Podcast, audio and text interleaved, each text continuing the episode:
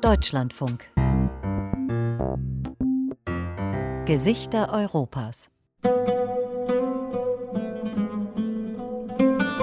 Les visages de l'Europe. Kikurile Europa. Europeiske ansikter. Лица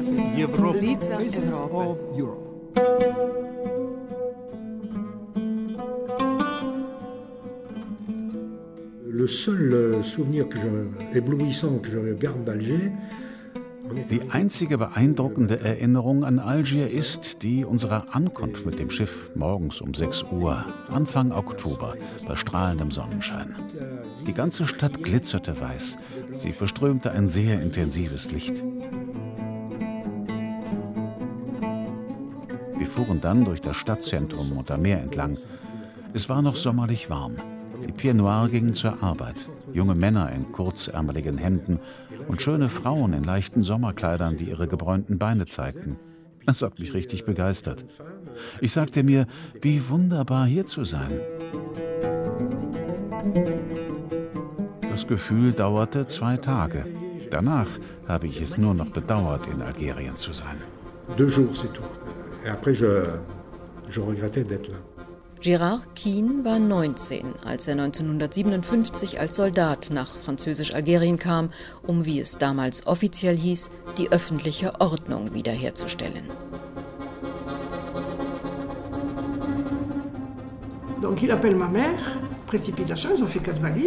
Meine Eltern haben überstürzt vier Koffer gepackt. Innerhalb kürzester Zeit standen wir auf dem Kai von Oran. Man brachte uns auf ein Frachtschiff, wo wir auf dem Boden schlafen mussten. Später habe ich die Drohbriefe der Nationalisten an meinen Vater gefunden. Darin hieß es, entweder zahlst du oder wir bringen deine Frau und deine Tochter um. Wir mussten weg, weil sie das wollten, was wir hatten. Und wenn du erwachsen wirst, fragst du dich, warum diese Ungerechtigkeit? Wozu all das? pourquoi cette injustice Pourquoi tout ça Susi Simon Niquez war ein Kind, als sie im Juni 1962, kurz vor der offiziellen Unabhängigkeit Algeriens, ihr Geburtsland für immer verließ. Die Familie Niquez gehörte zu den sogenannten Pieds Noirs, jenen ursprünglich aus Europa stammenden Algerienfranzosen, die seit Generationen dort lebten und von denen die meisten die Unabhängigkeit verhindern wollten. Sieben Jahre dauerte der blutige Krieg der Aufständischen gegen die französische Armee. Es war eines der schmerzhaftesten Kapitel der französischen Geschichte. Die Wunden sind bis heute nur oberflächlich verheilt.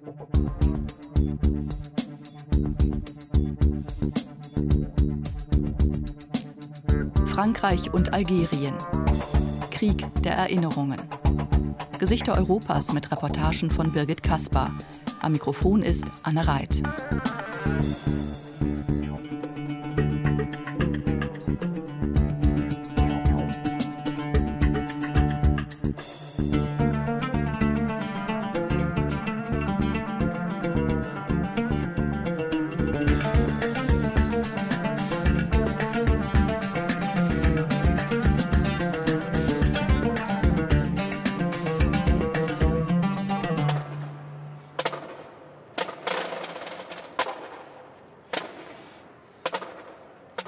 Drei stilisierte Palmwedel aus weißem Beton, die sich in der Mitte zu einer Art Säule zusammenschließen, erheben sich 92 Meter in den blauen Himmel über Algier. Der französische Präsident Emmanuel Macron schreitet über einen roten Teppich zum Ehrenmal der Märtyrer des Algerienkrieges. Dort legt er ein blau-weiß-rotes Blumengebinde nieder und verneigt sich respektvoll. Eine Geste, die andere französische Präsidenten vor ihm ebenfalls getan haben. Aber Macron wurde an diesem Dezembertag 2017 besonders kritisch beobachtet. Denn vor seiner Wahl hatte er mit einem Interview im algerischen Fernsehsender Eshuruk News für einen Sturm der Entrüstung des rechten politischen Lagers sowie bei Teilen der französischen Bevölkerung gesorgt. La colonisation fait partie de l'histoire française. C'est un crime. Die Kolonialisierung ist Teil der französischen Geschichte. Sie ist ein Verbrechen gegen die Menschlichkeit, eine regelrechte Barbarei. Sie ist Teil einer Vergangenheit, der wir uns stellen müssen und für die wir uns bei ihren Opfern entschuldigen müssen. Zugleich sollte man aber nicht die gesamte Vergangenheit über einen Kamm scheren. Es habe auch Akte der Zivilisation in dieser Zeit gegeben, betont Macron. Damit versucht er auch jenen gerecht zu werden, die an der Seite Frankreichs Teil dieser Kolonialgeschichte waren, insbesondere den Pieds Noirs, von denen viele darauf bestehen, dass die Kolonialmacht Frankreich auch viel Gutes in Algerien geleistet habe. Vous savez bien, en même temps, les expatriés, comme on dit, Sie wissen, die Pieds Noirs haben eine andere Sichtweise der Kolonisation. Ich teile sie nicht, denn sie erkennt die Verbrechen nicht an.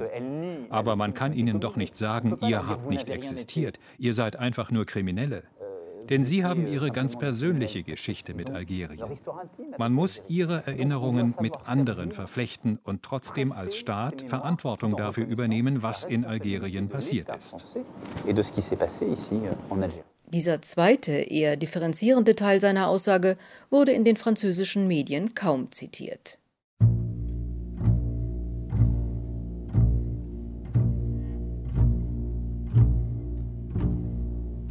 Der Algerienkrieg und die Kolonialzeit sind in Frankreich bis heute hoch umstrittene Themen.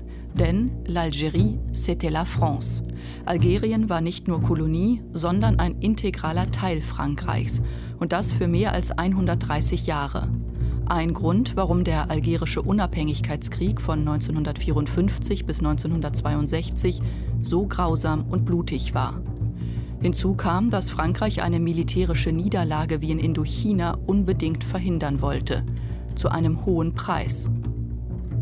Jahrzehntelang versuchten die Franzosen, das Trauma dieses Krieges, Tod und Folter zu verdrängen. Es war ein Krieg, der bis 1999 nicht einmal so genannt wurde. Rund sieben Millionen Franzosen gelten als direkt oder indirekt vom Algerienkrieg betroffen. Unter ihnen die französischen Soldaten, die in Algerien gekämpft haben. Die sogenannten Arquis, algerische Muslime also, die die französische Armee unterstützt haben, die Pieds Noirs, denen Französisch-Algerien eine Heimat war, aber auch die algerischen Einwanderer und ihre Familien, die während oder infolge des Krieges nach Frankreich gekommen sind. Emmanuel Macron hat in den vergangenen fünf Jahren mit zahlreichen nicht nur symbolischen Gesten versucht, Brücken zu bauen. Er hat anerkannt, dass französische Sicherheitskräfte algerische Unabhängigkeitskämpfer zu Tode gefoltert haben. Er hat eingeräumt, dass die Republik der unfreiwilligen Rückkehr der Pieds Noirs und den Folgen zu wenig Aufmerksamkeit geschenkt habe. Er hat die algerischen Arquis im Namen der Republik um Entschuldigung gebeten, dass sie vom Staat nach der Unabhängigkeit Algeriens im Stich gelassen wurden. Doch solche Gesten bleiben ein politischer Drahtseilakt, denn die Narben schmerzen immer noch, jeden auf seine Weise.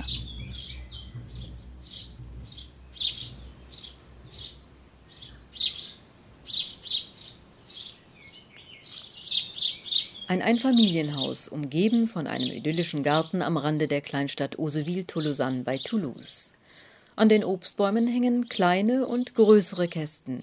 Hier füttert Gérard Kien seine Vögel. Euh, Sehen Sie, diese Futterkrippe ist schon leer. Jeden Tag kommen hunderte Vögel zu mir, um zu fressen. Natürlich gratis. Ich verlange nichts im Gegenzug. Sie liegen mir sehr am Herzen. Die Natur versöhnt ihn.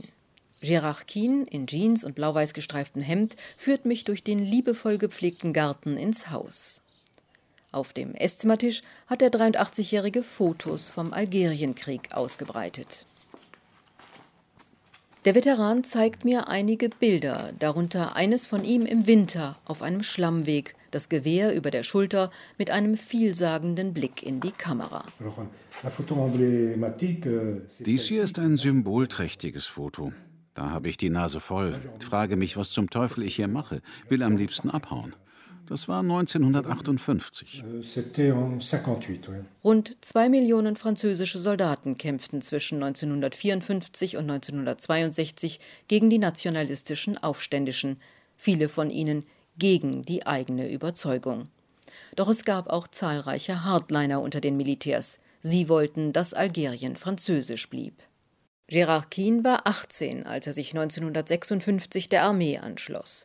Er wollte seiner konservativen Familie in der Nähe von Metz entkommen, wollte reisen, etwas von der Welt sehen. Nach einer einjährigen Ausbildung als Fallschirmjäger saß er auf einem Schiff nach Algier. Die Stadt erschien ihm auf den ersten Blick vielversprechend, mediterran und europäisch, auch wenn seit zwei Jahren Krieg herrschte. Aber außerhalb begegnete einem die eigentliche Realität des Landes. Man hatte mir gesagt, Algerien sei französisch. Es war absolut nicht französisch. Die Leute auf dem Land, das waren verschleierte Frauen, Männer mit langen Kapuzenmänteln, kaum unserer Sprache mächtig. Es war ein Kulturschock. Sein Einsatzgebiet waren diese ländlichen Gegenden, dort, wo die Unabhängigkeitskämpfer Unterschlupf fanden. Der nächste Schock für Gérard Kien war die Gewalt, mit der die Armee vorging. Ich konnte mir nicht vorstellen, dass man einfach so gewaltsam Türen eintreten und in Häuser eindringen konnte, um die Männer aus der Mitte ihrer schreienden Frauen und weinenden Kinder zu reißen. Ich war wie gelähmt, verloren.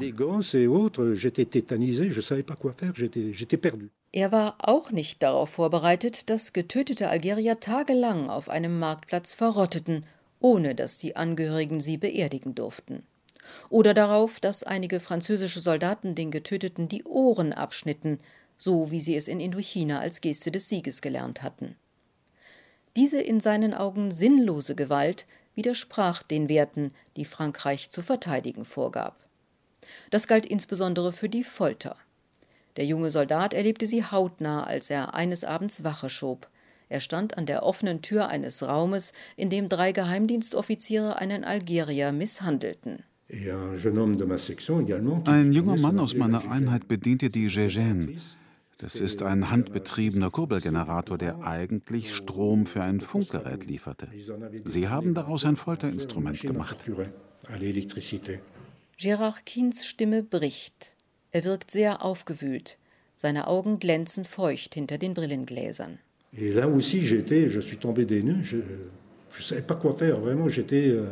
Ich fiel aus allen Wolken bei dem Anblick, wusste nicht mehr, wo ich war, war völlig destabilisiert. Ich entfernte mich einige Schritte, denn mir kamen die Tränen. Mit der Zeit gewöhnt man sich daran. Nein, man gewöhnt sich nicht, man erträgt es nur besser. On s'y habitue pas. Non, on, on le supporte mieux. Folter und kollektive Erschießungen seien keine Ausnahme gewesen. Ebenso Vergewaltigungen von Frauen bei Befragungen durch den Geheimdienst. Die Armee selbst folterte seltener, aber auch sie hatte carte blanche, seit Premierminister Guy Mollet ihr im März 1956 Sonderrechte eingeräumt hatte. Bei Einsätzen entschieden wir spontan über Leben und Tod. Wir nahmen einige Männer in einem Dorf fest. Unser Unteroffizier sagte, die gehen mir auf die Nerven. Und pom, pom, pom wurden sie erschossen. Und wir setzten unsere Operation fort. Kien wirft den politischen und militärischen Entscheidungsträgern vor, dies nicht verboten zu haben. Dass die algerische Unabhängigkeitsbewegung FLN sich ähnlich grausamer Methoden auch gegen die eigene Bevölkerung bediente, macht die Sache seiner Ansicht nach keineswegs besser. Am Ende seiner zweijährigen Dienstzeit verließ Gérard Kien die Armee. Seither lebt er mit seinem Trauma. Damit ist er nicht allein. Die Zahl der traumatisierten Soldaten des Algerienkrieges wird in Frankreich auf 350 bis 400.000 geschätzt. Es manifestierte sich dauernd. Ich habe nicht einmal mit meiner Frau darüber gesprochen, wollte es ihr nicht aufbürden. Es war mein Geheimnis.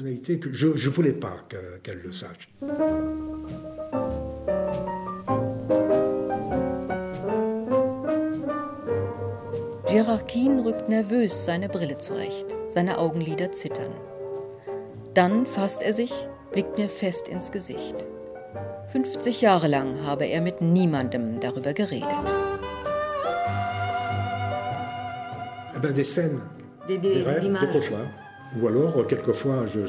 Es sind immer wiederkehrende Szenen und Albträume. Manchmal höre ich im Auto eine Melodie von damals, dann kommen die Attacken. Ich muss anhalten, warten, bis es vorbei ist.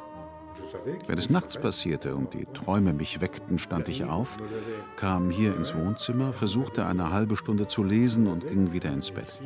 So habe ich gelebt bis zum Alter von 70 Jahren.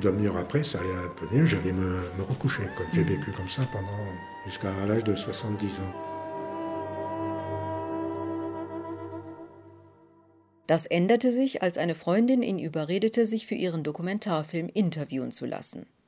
Danach ermunterte sie ihn, alles aufzuschreiben. Es fiel ihm schwer, bis er eines Nachts eine heftige Panikattacke hatte. Da habe ich begonnen zu schreiben. Es floss aus mir heraus. In fünf Monaten war das Buch fertig. Als es erschien, fühlte ich mich gut. Seither kann ich über das Thema sprechen. Ich spalte mich von mir ab und bin Zeuge. Das ist es. Ich bin Zeuge meiner selbst. Geholfen hat ihm zudem der Verein Quatre ACG, ein Zusammenschluss von Veteranen des Algerienkrieges, deren Anliegen es ist, ihre Wahrheit über das Verhalten der Armee in Algerien offenzulegen. Zum Beispiel, indem sie mit Schülern über ihre Erfahrungen sprechen. Ihre Militärrente stellen diese Ex-Soldaten für Projekte von ausgewählten Organisationen in Algerien zur Verfügung, weil sie dieses blutige Geld nicht haben wollen. Gérard Kien ist kategorisch. Was wir brauchen, ist keine Versöhnung. Es ist die Anerkennung der Wahrheit. Sie steht auf dem Spiel. Ja, wir waren Kriminelle in Algerien. Es war schrecklich. Das ist unsere Geschichte. Man kann sie nicht kaschieren. En Algérie, ça a été terrible. Il faut qu'on le reconnaisse. C'est l'histoire. On peut pas l'occulter. Doch das auszusprechen sei in Frankreich noch immer kompliziert. Teil des Problems seien unter anderem hochrangige Militärs, ehemalige Kommandeure des Algerienkrieges, die noch immer glauben, richtig gehandelt zu haben. Il y a des petits progrès. Il faut faire plus. Quand es gibt kleine Fortschritte. Wir brauchen mehr. Die nächste Etappe kommt, wenn die Generäle nicht mehr sind, wenn ich nicht mehr bin. Dann kann man vielleicht sagen, so war es. Im Augenblick legen wir nur die Hälfte der Wahrheit offen. Und das erscheint zugleich wie eine Lüge. Une moitié de vérité, une petite part de vérité, qui ressemble à un mensonge également.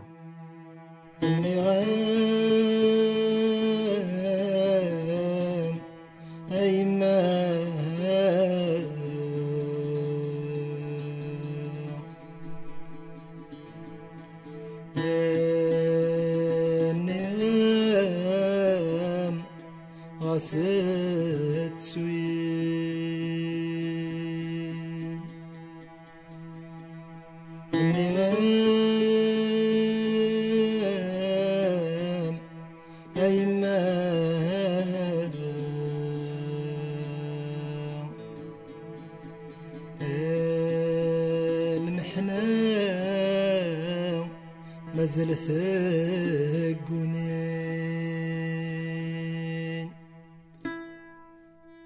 أني غامي يما أتسخل متسوين أتسخل متسوين ذك يخفي ويورا كل سن محنين أني غامي يما أتسخل متسوين متسوين ذك يخفي ويورا كل سن محنين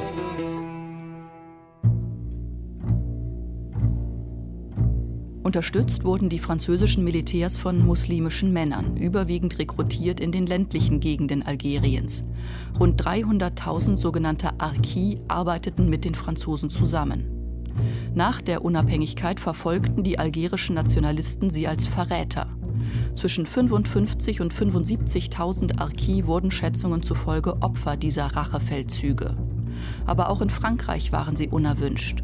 Der damalige Präsident Charles de Gaulle hatte sich strikt gegen ihre Aufnahme ausgesprochen, mit Ausnahme einiger weniger. Die Arquis wurden in der Vergangenheit unter heruntergekommenen Leuten rekrutiert. Sie wollen ihren neuen Status heute auf Kosten der Franzosen erhalten. Das ist ein schlechter Witz. Es hat lange genug gedauert. Rund 85.000 von ihnen gelang dennoch die Flucht mit ihren Familien nach Frankreich. Inzwischen wird an jedem 25. September an ihr Schicksal erinnert. Man nennt sie auch Sahara du Midi de la France, die Brachlandschaft bei Rivesalt nahe der spanischen Grenze. Die Hitze ist im Sommer gnadenlos. Kein Baum, kein Strauch spenden Schatten. Ein heftiger, staubiger Wind weht über vertrocknete Gräser, zwischen denen ein paar Dutzend Ruinen ehemaliger Militärbaracken verstreut stehen.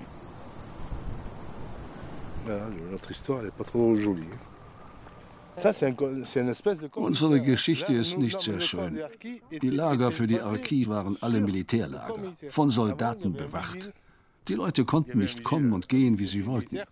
Sie waren hier eingepfercht wie Tiere. Der 61-jährige Abdelkrim Sid ist Sohn eines solchen Arki. Sein Vater hatte die französische Armee während des Algerienkrieges vier Jahre lang bei Patrouillen unterstützt. Er war ein Spahis, ein Arki zu Pferde. Ich habe mit meinem Vater gesprochen, bevor er starb. Er glaubte wirklich an Frankreich. Er hat sich sehr engagiert. Gedankt wurde es ihm nicht.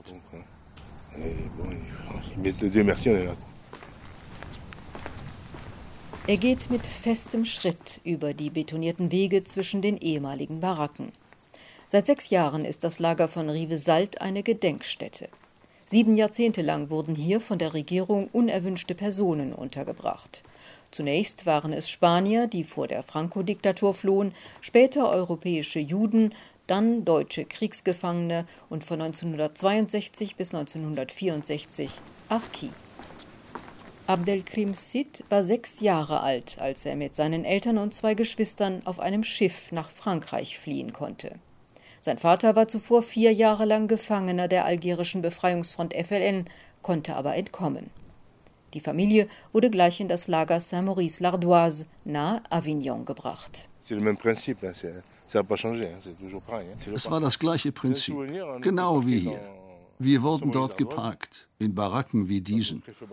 Es war ein Militärlager mit nur einem Waschbecken für 20 Familien. Abdelkrim Sid geht über vertrocknete Ranken in eine der Baracken. Dort lebten damals mehrere Familien. Ein ca. 15 Quadratmeter großes Zimmer für jede Familie, voneinander abgetrennt mit dünnen Holzwänden, ohne fließendes Wasser. Ein paar rudimentäre Toiletten befanden sich außerhalb in Latrinenhäusern.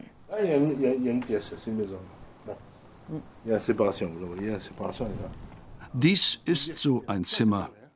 Das Dach war aus Asbest. Geheizt haben wir mit einem Kohleofen.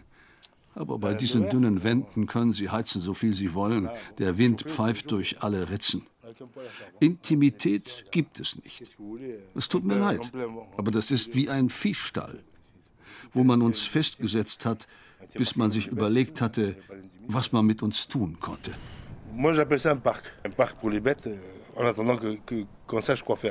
Rund 42.000 Arki waren in Lagern wie Rivesalt und Saint-Maurice-l'Ardoise untergebracht die meisten jahrelang. Wir waren wie Pestkranke. Es ist hart, das zu sagen, aber so war es. Ein rotes Tuch. Sie sehen ja, man hat uns so weit entfernt wie möglich untergebracht, als wolle man uns verstecken. Es war eine Schande. Das ist alles, was man dazu sagen kann.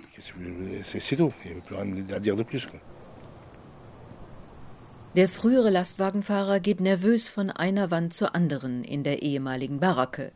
Der Ort weckt Erinnerungen. Auch heute noch fühlt er sich ausgegrenzt.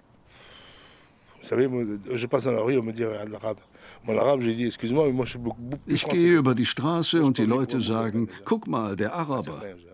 Manchmal antworte ich, ich bin französischer als du. Und in Algerien, da bin ich der Verräter. Das geht zu weit. Mein Vater hat für seinen französischen Ausweis an der Seite der Franzosen gekämpft. Abdelkrim Sid wendet sich mit Tränen in den Augen ab. Dann bricht es aus ihm heraus.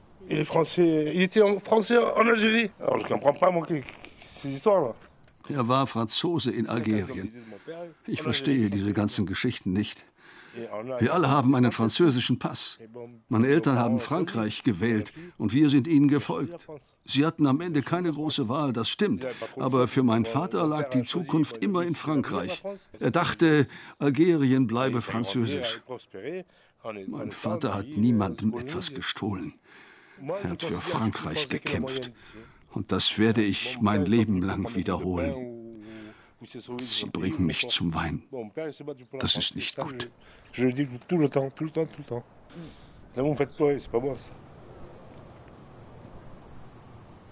Zwölf Jahre lang hat Abdelkrimsid mit seinen Eltern in Lagern gelebt. Sein Vater fand schließlich einen Job bei der Nationalen Forstverwaltung.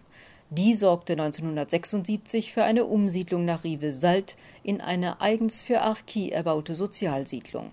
Abdelkrim Sid blickt mit Verbitterung zurück.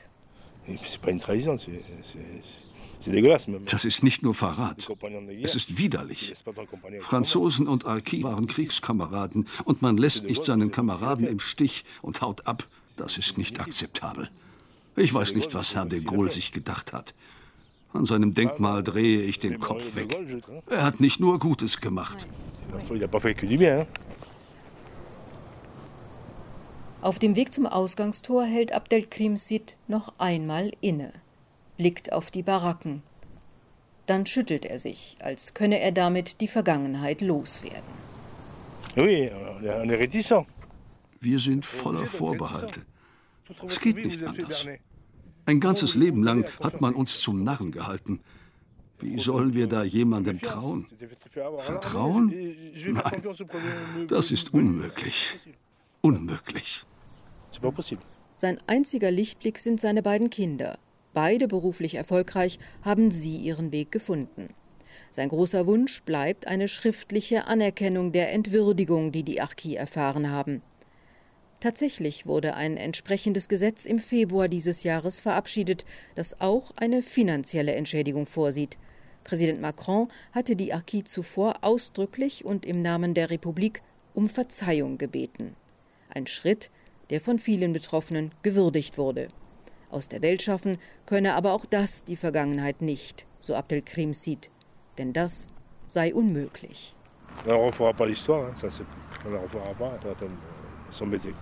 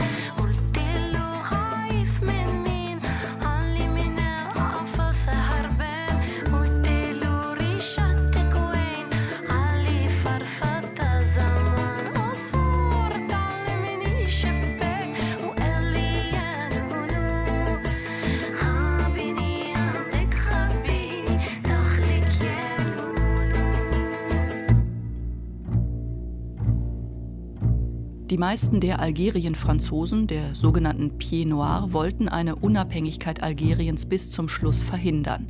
Sie waren Franzosen erster Klasse, mit den gleichen Rechten wie die Bürgerinnen und Bürger im französischen Mutterland. Die Muslime genossen diesen Status nicht, obwohl auch sie französische Papiere hatten.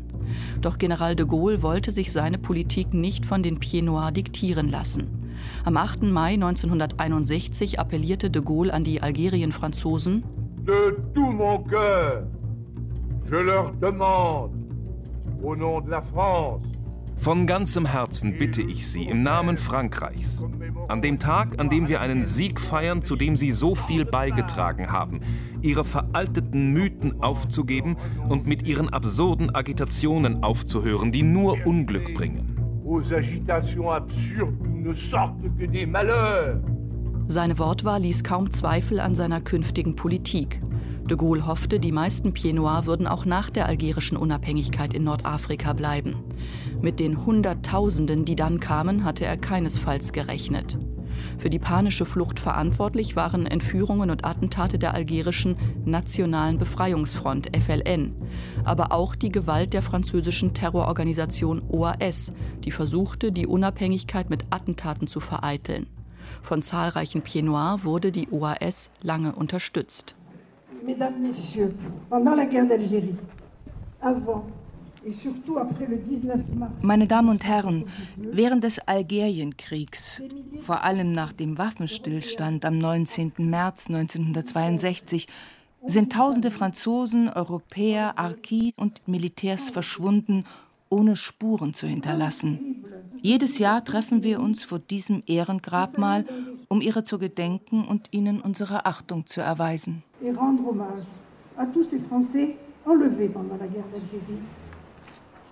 Rund 50 Männer und Frauen suchen in dem gepflegten Garten des Klosters Sainte-Claire in Perpignan ein wenig Schatten. Überwiegend ältere Leute, die die Temperaturen von weit über 30 Grad nur noch schwer ertragen. Susi Simon Nicaise, Präsidentin des Cercle Algérianiste in Perpignan, steht vor einer Mauer mit einer 15 Meter langen Gedenktafel aus Bronze und schwarzem Granit, auf der die Namen von 2300 Vermissten eingraviert sind. Sie erinnert an das Massaker an den Pieds Noirs in Oran am 5. Juli 1962, zwei Tage nachdem Paris die algerische Unabhängigkeit anerkannt hatte. Jeudi 5 juillet 1962, 5 heures du matin. Le jour vient de se lever. Es folgt eine lange, minutiöse Beschreibung dessen, was an diesem ersten algerischen Nationalfeiertag in Oran passiert ist auch wenn einige Details bis heute umstritten sind und politisch instrumentalisiert werden, ebenso wie die Opferzahlen. Von 365 sprechen die einen. 59 Jahre später ist es immer noch schwer, Bilanz zu ziehen. Zweifellos 700 bis 1200 Tote. Die französische Administration, zivil und militärisch, hat alles getan, damit die Wahrheit nicht ans Licht kommt. Aktiv unterstützt von diversen algerischen Machthabern. Ein schwerer Vorwurf. Fakt ist, dass der damals in Oran stationierte General Katz mit 18.000 Mann während des Massakers in der Stadt präsent war. Die Gewalt unterbunden hat er nicht, auf ausdrückliche Weisung aus Paris. Denn offiziell waren algerische Sicherheitskräfte nach der Unabhängigkeit zuständig. Die Anwesenden an diesem heißen Julitag nicken. Sie teilen die Entrüstung von Susi Simon Nicaise. Ein leichter Wind weht durch ihr halblanges rotes Haar. Die korpulente 67-Jährige in einem knielangen bunten Gewand über einer Sommerhose wirkt erschöpft. Einige Kränze werden niedergelegt auch seitens des Bürgermeisters von Perpignan, Louis Alliot, der sich vertreten lässt, und von seiner Parteigenossin, der Abgeordneten Catherine Pujol. Der Rassemblement National zeigt Flagge. Denn die Pieds Noirs bilden für rechte Parteien und nicht zuletzt den RN insbesondere im mediterranen Süden Frankreichs ein wichtiges Wählerreservoir. Es ist die Anti-Immigrationspolitik dieser rechten Parteien, die bei den Pieds Noirs besonders viel Zustimmung findet.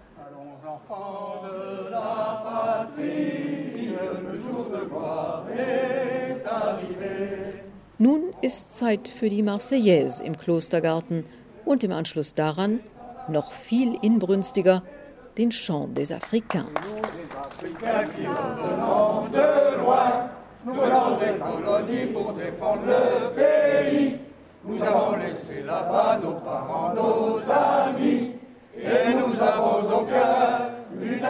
Ursprünglich war der Chant des Africains die offizielle Marschmusik des Afrikakorps der französischen Armee.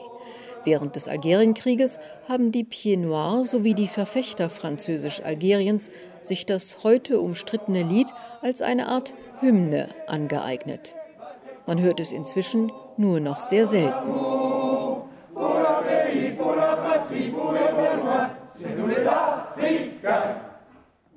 Am nächsten Morgen empfängt mich Susi Simon Nicaise in ihrem Büro im Cercle Algérianiste. Bis auf den Schreibtisch aus Plexiglas erinnern hier alle Möbel an ihre Zeit in Algerien. Sie war acht Jahre alt, als sie mit ihren Eltern fluchtartig Tlemcen, ihre Geburtsstadt, im Juni 1962 verließ. Trotz der zunehmenden Gewalt gegen Pied Noir hatte ihre Familie ursprünglich nicht geplant, Algerien zu verlassen. Nein, wir wollten bleiben. Es gab das Versprechen der französischen Regierung, uns zu schützen und das Engagement der zukünftigen algerischen Regierung, dass diejenigen, die bleiben wollten, auch bleiben könnten. Ihr Vater arbeitete für British Petroleum, die Mutter war Lehrerin. Ihre Freunde seien gleichermaßen Pied Noir und Muslime gewesen.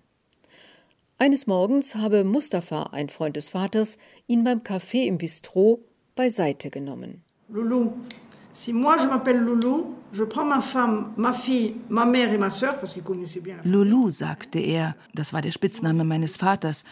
Wenn ich Loulou hieße, dann nehme ich meine Frau, meine Tochter, meine Mutter und meine Schwester und würde sofort abhauen. Mein Vater sagte, was erzählst du mir da? Vor einer Woche hast du noch das Gegenteil gesagt. Wenige Stunden später erhält mein Vater einen Anruf vom Landratsamt. Der Beamte sagt ihm, Sie müssen sofort Ihre Sachen packen, Sie müssen hier weg. Euh, Die Begründung, man habe seinen Namen auf einer sogenannten Abschussliste der algerischen Rebellen gefunden. Hals über Kopf packte die Familie vier Koffer. Susi Simon Nicaise schluckt. Sie hat Tränen in den Augen. Wir landeten auf den Kais von Oran. Es fällt mir schwer, darüber zu sprechen. Es schmerzt. Also, sie packen uns in ein Frachtboot, kein Passagierboot. Wir haben auf dem Boden geschlafen, ohne irgendwas. Die sonst so selbstbewusste Frau starrt einen Moment auf eine eingerahmte Schwarz-Weiß-Fotografie aus der Kolonialzeit an der Wand ihres Büros. Ich verstand nichts mit meinen acht Jahren. Meine Familie versuchte mich zu beschützen, aber es gibt Dinge. Wir sind so überstürzt aufgebrochen. Ich habe meine Lieblingspuppe zurückgelassen, meine Mutter ihren Schmuck. Es waren keine Vermögen, aber Dinge, an denen wir hingen. In Marseille angekommen, ging es der Familie Nicaise besser als all jenen Pieds die im Hafen standen und nicht wussten, wohin.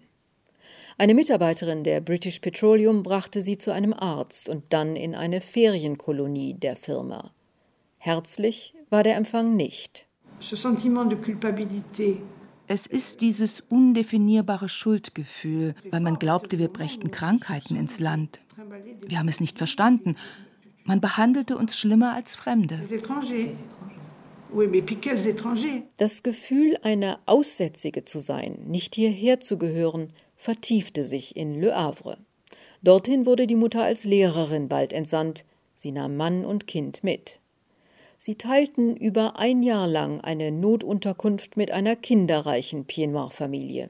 In der Schule wurde Susi von ihren Mitschülern als dreckige Pied beschimpft. L'image est là, une gosse, une autre gosse. Ouais, mais celle-là, il faut pas lui parler, c'est une sale pied noir. Bon.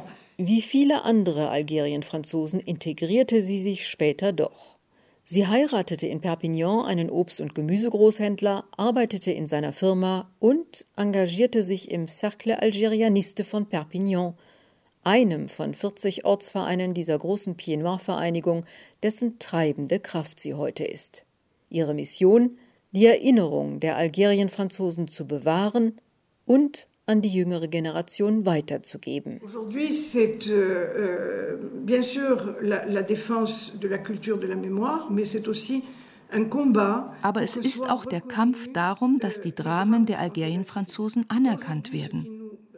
Wir sind der Ansicht, dass die Geschichte nicht nur schwarz oder nur weiß ist. Die Pieds Noirs seien in France Métropolitaine unerwünscht gewesen. Man habe sie schlecht behandelt. Dafür sollte sich der Staat entschuldigen.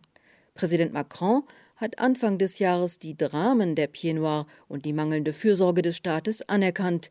Um Entschuldigung gebeten hat er allerdings nicht. Viele Pieds Noirs halten das für unzureichend. Und an ihrem Gefühl der Entwurzelung ändere es ohnehin nichts. Susi Simon Niquez zupft nachdenklich an ihrer langen Halskette. Warum sind Leute wie wir misstrauisch? Weil du, wenn du den Algerienkrieg erlebt hast, zwangsläufig traumatisiert bist. Du hast eine große Angst, dass der Krieg hierher kommt.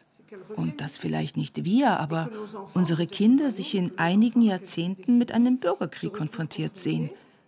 Deshalb sind wir so misstrauisch. Ganz einfach. Sie spielt an auf einen Bürgerkrieg zwischen Muslimen und Nichtmuslimen. Grundsätzlich habe sie zwar nichts gegen Immigranten, auch nicht gegen algerische, solange sie die Rechte der Republik respektierten. Aber sie sollten nicht versuchen, den Franzosen ihre Lebensweise aufzuzwingen.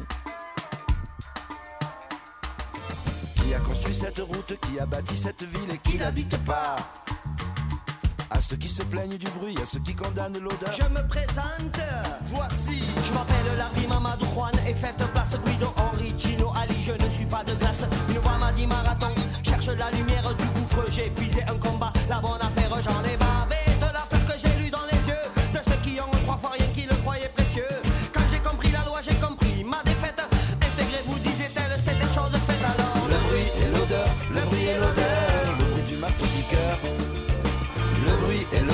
le bruit et l'odeur, le bruit du marteau piqueur. Le bruit et l'odeur, le bruit et l'odeur, le bruit du marteau piqueur. Le bruit et l'odeur, le bruit et l'odeur,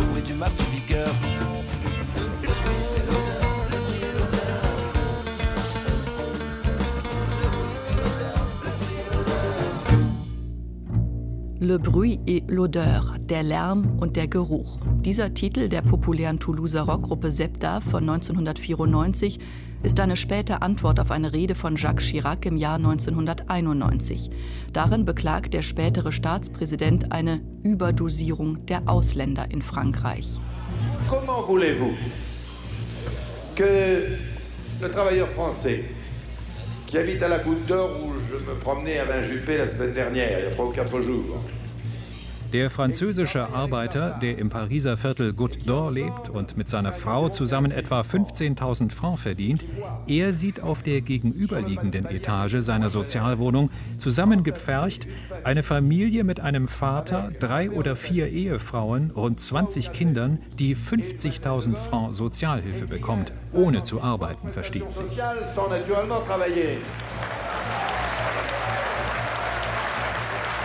Si vous ajoutez à cela, si vous ajoutez à cela le bruit, Wenn dazu dann noch der Lärm und der Geruch kommt, dann wird der französische Arbeiter verrückt. Er wird verrückt. Jacques Chirac ist zu diesem Zeitpunkt Präsident der Partei Rassemblement pour la République und Bürgermeister von Paris. Als Staatspräsident spricht sich Chirac zwar später gegen Rassismus aus, seine Minister verfolgen aber in Immigrationsfragen eine harte Linie. Politische Parolen der politischen Rechten und extremen Rechten gegen Einwanderer haben sich seither nur unwesentlich verändert. Der Verschwörungsmythos des sogenannten Grand Remplacement, also der Angst vor einem organisierten Bevölkerungsaustausch, wird salonfähiger im öffentlichen Diskurs. 2017 erklärten 38 Prozent der Französinnen und Franzosen in einer umfangreichen IFOP-Studie zur Immigration, der Islam sei mit der französischen Gesellschaftskultur nicht vereinbar. Es ist ein diffuses Misstrauen, verwurzelt im kollektiven Unterbewusstsein, das teilweise auf den Algerienkrieg zurückgeht. Durch die islamistischen Terroranschläge in Frankreich hat es sich vertieft. Es herrscht geschäftiges Treiben auf dem Markt am Boulevard Strasbourg in Toulouse. Frauen mit Kopftüchern, Männer mit dunklem Schnauzbart, Afrikanerinnen in bunten Gewändern, junge Leute mit Fahrrädern. Sie diskutieren, scherzen miteinander und kaufen ein. Euh, Le dimanche, mon père venait faire des courses ici parce qu'il y avait beaucoup de, de vendeurs de fruits et légumes maghrébins. Sonntags kam mein Vater oft auf diesen Markt, denn hier verkauften Händler Früchte, Gemüse, Fleisch und eine Menge andere Dinge aus den algerischen Dörfern. Wenn wir hier waren, hatten wir das Gefühl, nach Hause zu kommen, ein bisschen in Algerien zu sein. Als Kind dachte ich, ah, wir sind bei Papa. Et quand j'étais môme, dis tiens, on, on est chez papa. Ein paar Jugendliche, die Arabisch sprechen, hängen vor einer geschlossenen Bar mit dem klangvollen Namen La Dernière Chance herum. Letzte Chance. Die Gegend um den Platz Arnaud Bernard ist das arabische Viertel von Toulouse. Ein Ort, an dem der ehemalige Sänger und Songwriter der Rockgruppe Zebda, Majid Sherfi, sich noch immer sehr wohl fühlt. Der stämmige 58-Jährige schließt sein Fahrrad an einen Laternenpfahl. Wir gehen in ein kleines Café. Aufgewachsen ist Majid Cherfi als zweitältester von sieben Geschwistern im Quartier des Isards, einer berüchtigten Banlieue im Norden von Toulouse. Die Eltern waren streng. Euh, Aber sie waren nicht extrem religiös. Es gab keine Dogmen, außer man ist sauber, man geht früh schlafen, man tut seine Pflicht, man arbeitet, arbeitet und arbeitet. Sein Vater kam 1958 noch während des Algerienkrieges nach Frankreich. Er floh vor der Gewalt und suchte Arbeit. Seine Mutter folgte zwei Jahre später. Beide hatten französische Papiere, bis sie ihnen 1962 genommen wurden. Der Algerienkrieg, erinnert sich Majid Scherfi, hing wie ein dunkler Schatten über seiner Kindheit. Obwohl sehr wenig darüber gesprochen wurde oder gerade deswegen. Non, il n'en parlait pas parce que ben, c'est un peu comme tous les souvenirs douloureux, c'est-à-dire que Euh, es ist wie mit allen schmerzhaften Erinnerungen. Für meinen Vater war es ein Desaster, weil er vier Brüder im Krieg verloren hatte. Alle Erinnerungen an Algerien waren von Horror und Angst geprägt. Wir Kinder hörten immer nur Satzfetzen, Bruchstücke von Anekdoten über Franzosen, die der Familie Böses angetan haben, den Frauen, den vergewaltigten Mädchen, den Cousins, die gefangen, gefoltert und getötet wurden. Es war das Grauen in Häppchen oder gar nichts. Torturé, donc c'était par bribes. Euh, donc c'était ou l'horreur par bribes ou rien. Ein Hass gegen die Franzosen sei den Kindern so subkutan eingeflößt worden. Gleichzeitig hätten die Eltern die Rückkehr nach Algerien vorbereitet. Majid Sherfi rührt, versunken in Kindheitserinnerungen, in seinem Café. Et puis, vers les 15 ans, euh, tout à coup, 15, 16 ans. Und dann, als ich 15, 16 war, hieß es plötzlich, wir bleiben hier. Also alles neu. Die Eltern kauften ein Haus. Sie kauften Land. Das muss man sich vorstellen. Land eines Erzfeindes. Doch ihre antikoloniale Haltung wich nicht von heute auf morgen. Und so war er hin und her gerissen zwischen widersprüchlichen Gefühlen. Et on se, on se débat entre l'école qui vous, qui vous fait une place, les copains qui disent Magid, t'es mon frère. In der Schule hatte ich meinen Platz. Die weißen Freunde sagten, Majid, du bist mein Bruder. Dann ist da dieses Frankreich, das dir sagt, du bist hier zu Hause. Wir geben dir, also nimm. Und gleichzeitig hängt etwas in der Luft, das ausdrückt, aber eigentlich seid ihr doch Algerier. Und dann in der Familie, die Franzosen bleiben die Franzosen, mein Sohn. Vergiss das nicht. Und die gleichen Eltern betonen, sie geben uns Arbeit, sie geben uns unser Brot, respektiere sie. Eine große Schizophrenie. Draußen ja, nein und drinnen ja, nein. À l'intérieur, une schizophrénie à l'extérieur. À l'extérieur, oui et non. À l'intérieur, oui et non. Majid Scherfi hebt die Arme gen Himmel und seufzt. Als Jugendlicher entschied er sich schließlich, er wollte 100% Franzose werden. Die Dramen der Vergangenheit und die Misere der Banlieue, die Religion hinter sich lassen, endlich seinen Platz in einer Gesellschaft finden, die auf einem Rechtsstaat begründet war. Aber das war und blieb schwierig. Trotz exzellenter Noten in der Schule, einer großen Liebe für die französische Literatur, und einer erfolgreichen Karriere in der Musik. Jamais à aucun de tes rendez-vous, jamais t'as eu droit à un vous. Oh, qu'est-ce qu'ils en disent les cieux?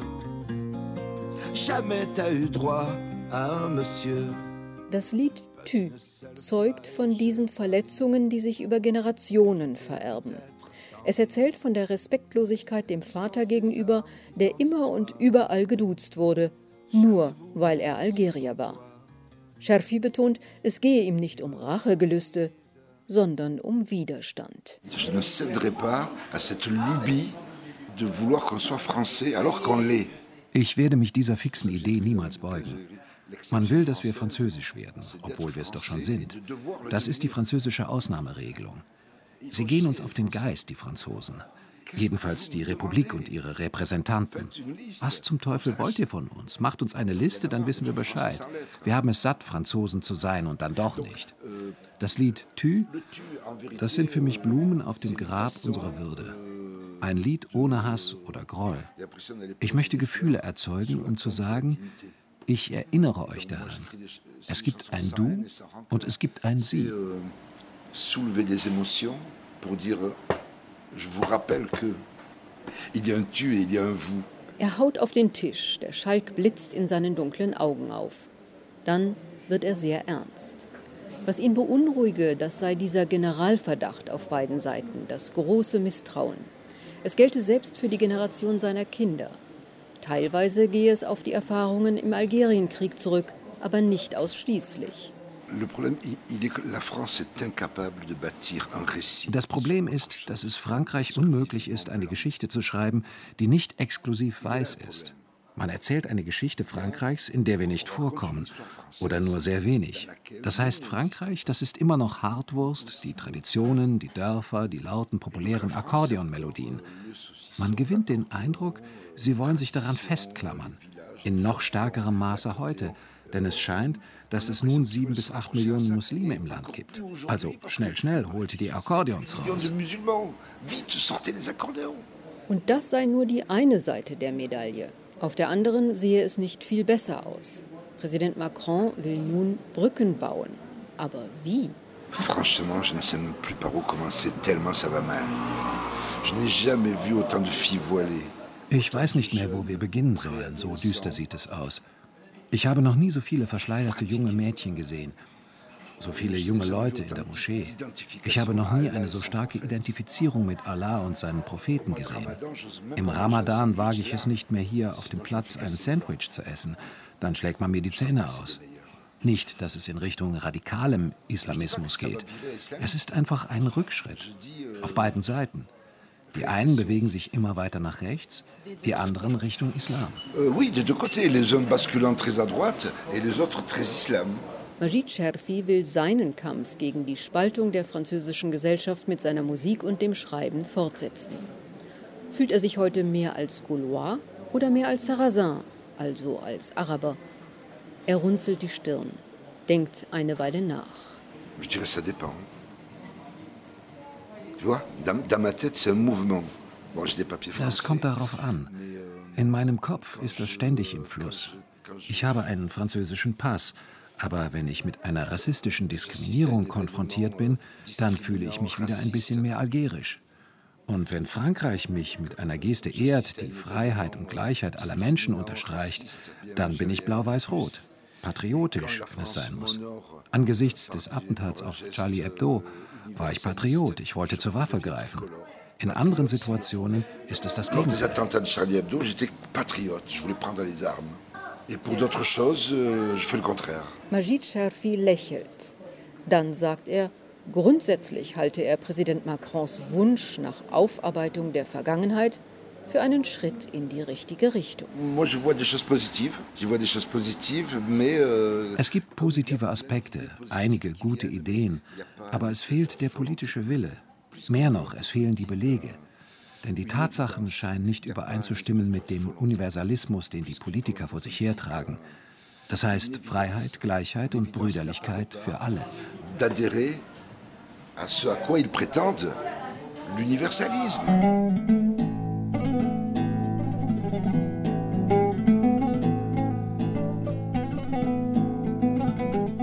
Frankreich und Algerien. Krieg der Erinnerungen.